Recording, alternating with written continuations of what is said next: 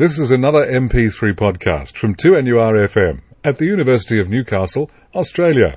Welcome along to another edition of Talking Travel for our sponsor, Travel World on King. I'm Wayne Stam. With me is Barry Warwick. We're off and away now. We did Vietnam last week, but it, that wasn't the entire part of your trip, which just sounded fascinating, by the way.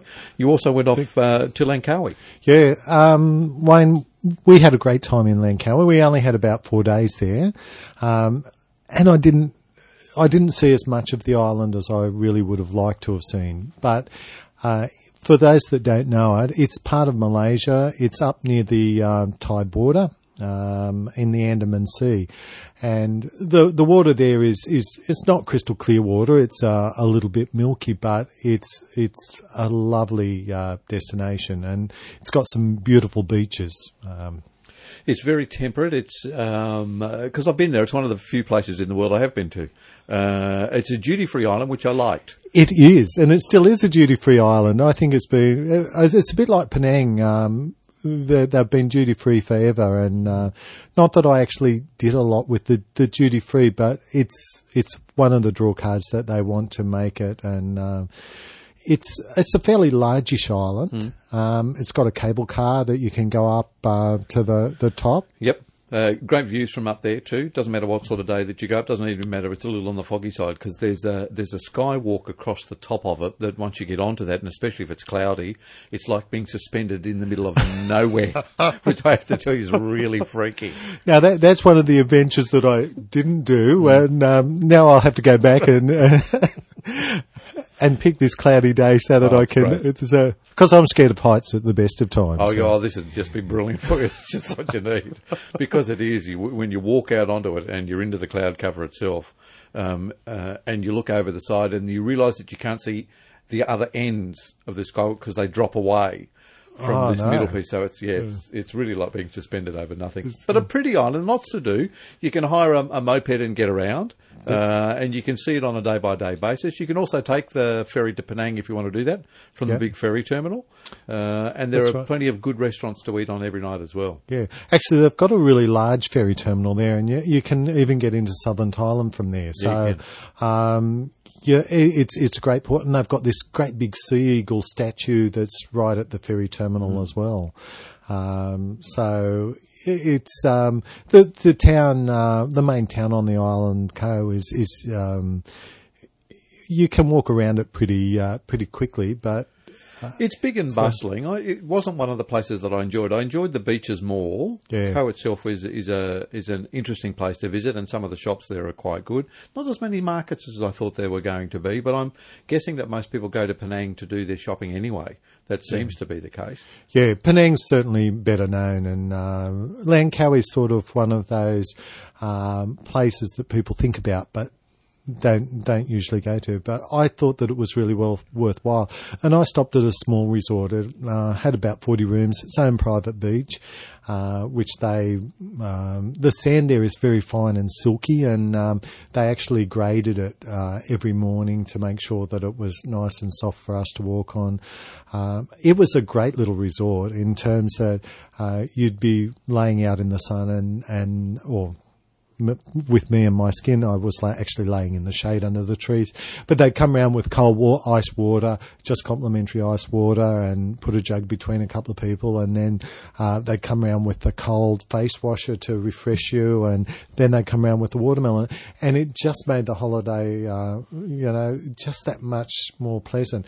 And even eating in that particular resort, the meals weren't expensive. I think. Um, of, a, of an evening, it was costing us uh, for the two of us around about forty dollars, and and we'd have um, you know one drink of alcohol and and plus uh, you know a really nice meal uh, and nice surroundings. But there are lots of resorts there. There are some beautiful big resorts. There are some quite expensive resorts, um, and then there's uh, those at the lower end of the market.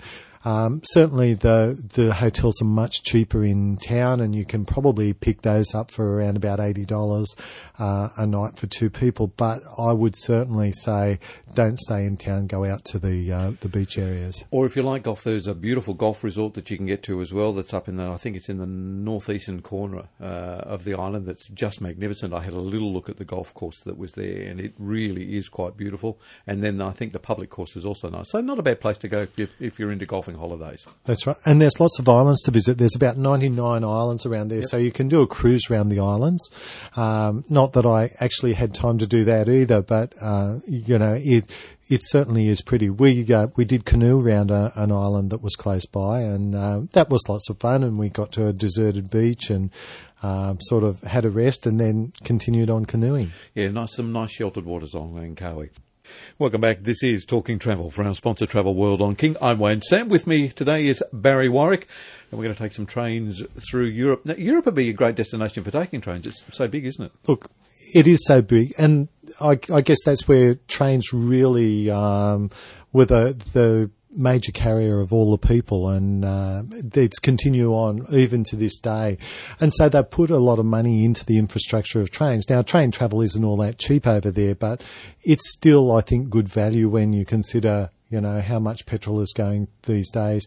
And the beauty of train is that you can actually sit there, look out the window and really see what, um, the countryside zipping by. And in some cases, the country by, the countryside does literally zip by. You know, when you get in the, the high speed trains that, uh, particularly the French TGV trains, uh, and they service quite a, a, a large area of France, um, they certainly um, the scenery moves really, really fast. So you can take a train really. If you get into Europe, you get into England, for example, going to into London, uh, you're off to France. I think it's two hours, isn't it? Somebody was telling me the other um, day. Um, yeah, I think it's hours. about. Yeah, I thought it was more three around Sorry. three, but okay. yeah, the, you've you've got the Eurostar now. The Eurostar goes to Paris, but it also goes into uh, Belgium, and um, you know, uh, so it's a, it's a good alternative. And you go through the well I call it the, the channel, but through the, the, the tunnel that uh, has the train and the, the, the road network. So it's a great way. And the, the beauty of it is that you leave from central London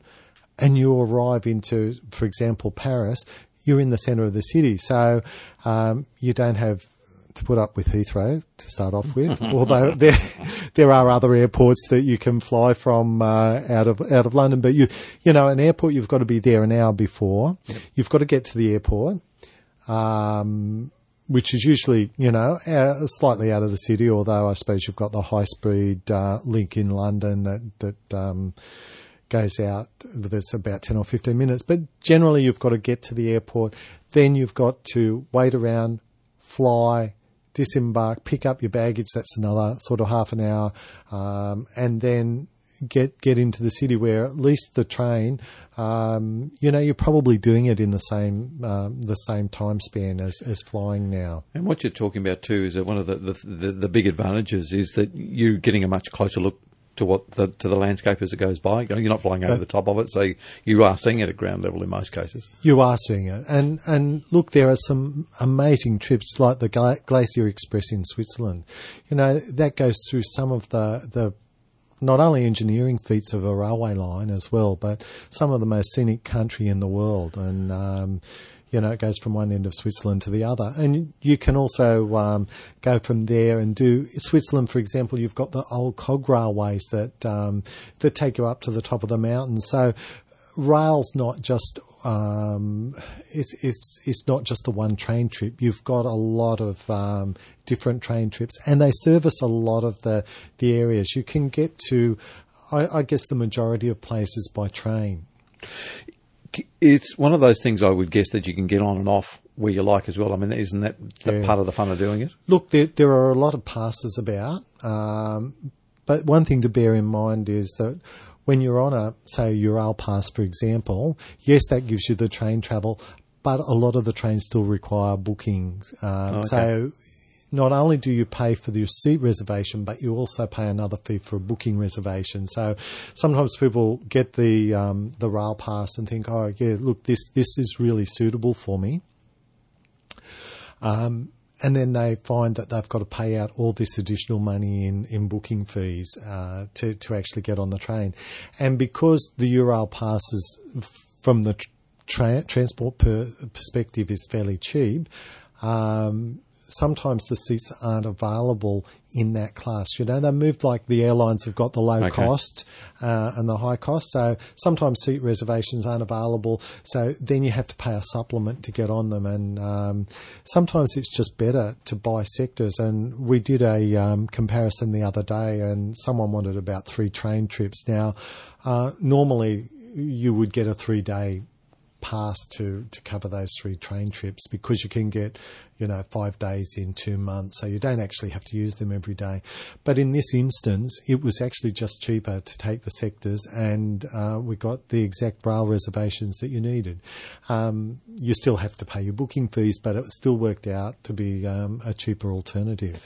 From a time point of view, is it something that you need to add or allow extra time for, or do you think in the long run, if you're thinking about maybe driving, that train might be a, a nice way to get around instead of? Because it, it would be, I imagine, very different, especially if you pick up a car in London and head over uh, and drive around there for a couple of days and then head over to Europe, because it's a, a different style of driving, isn't it? Totally. It's, it's it's a different trial, and particularly say picking up a car in London or, or in England anywhere, going across, you've got the ferry fee. You think you have to pay a supplement. Oh, I need to check that to to then go across to the the continent, and then you're in a um, vehicle that's meant to drive on the left hand side of the road, and you've got to drive on the right hand side. So it's it's a little bit um, it's not something that I would would recommend.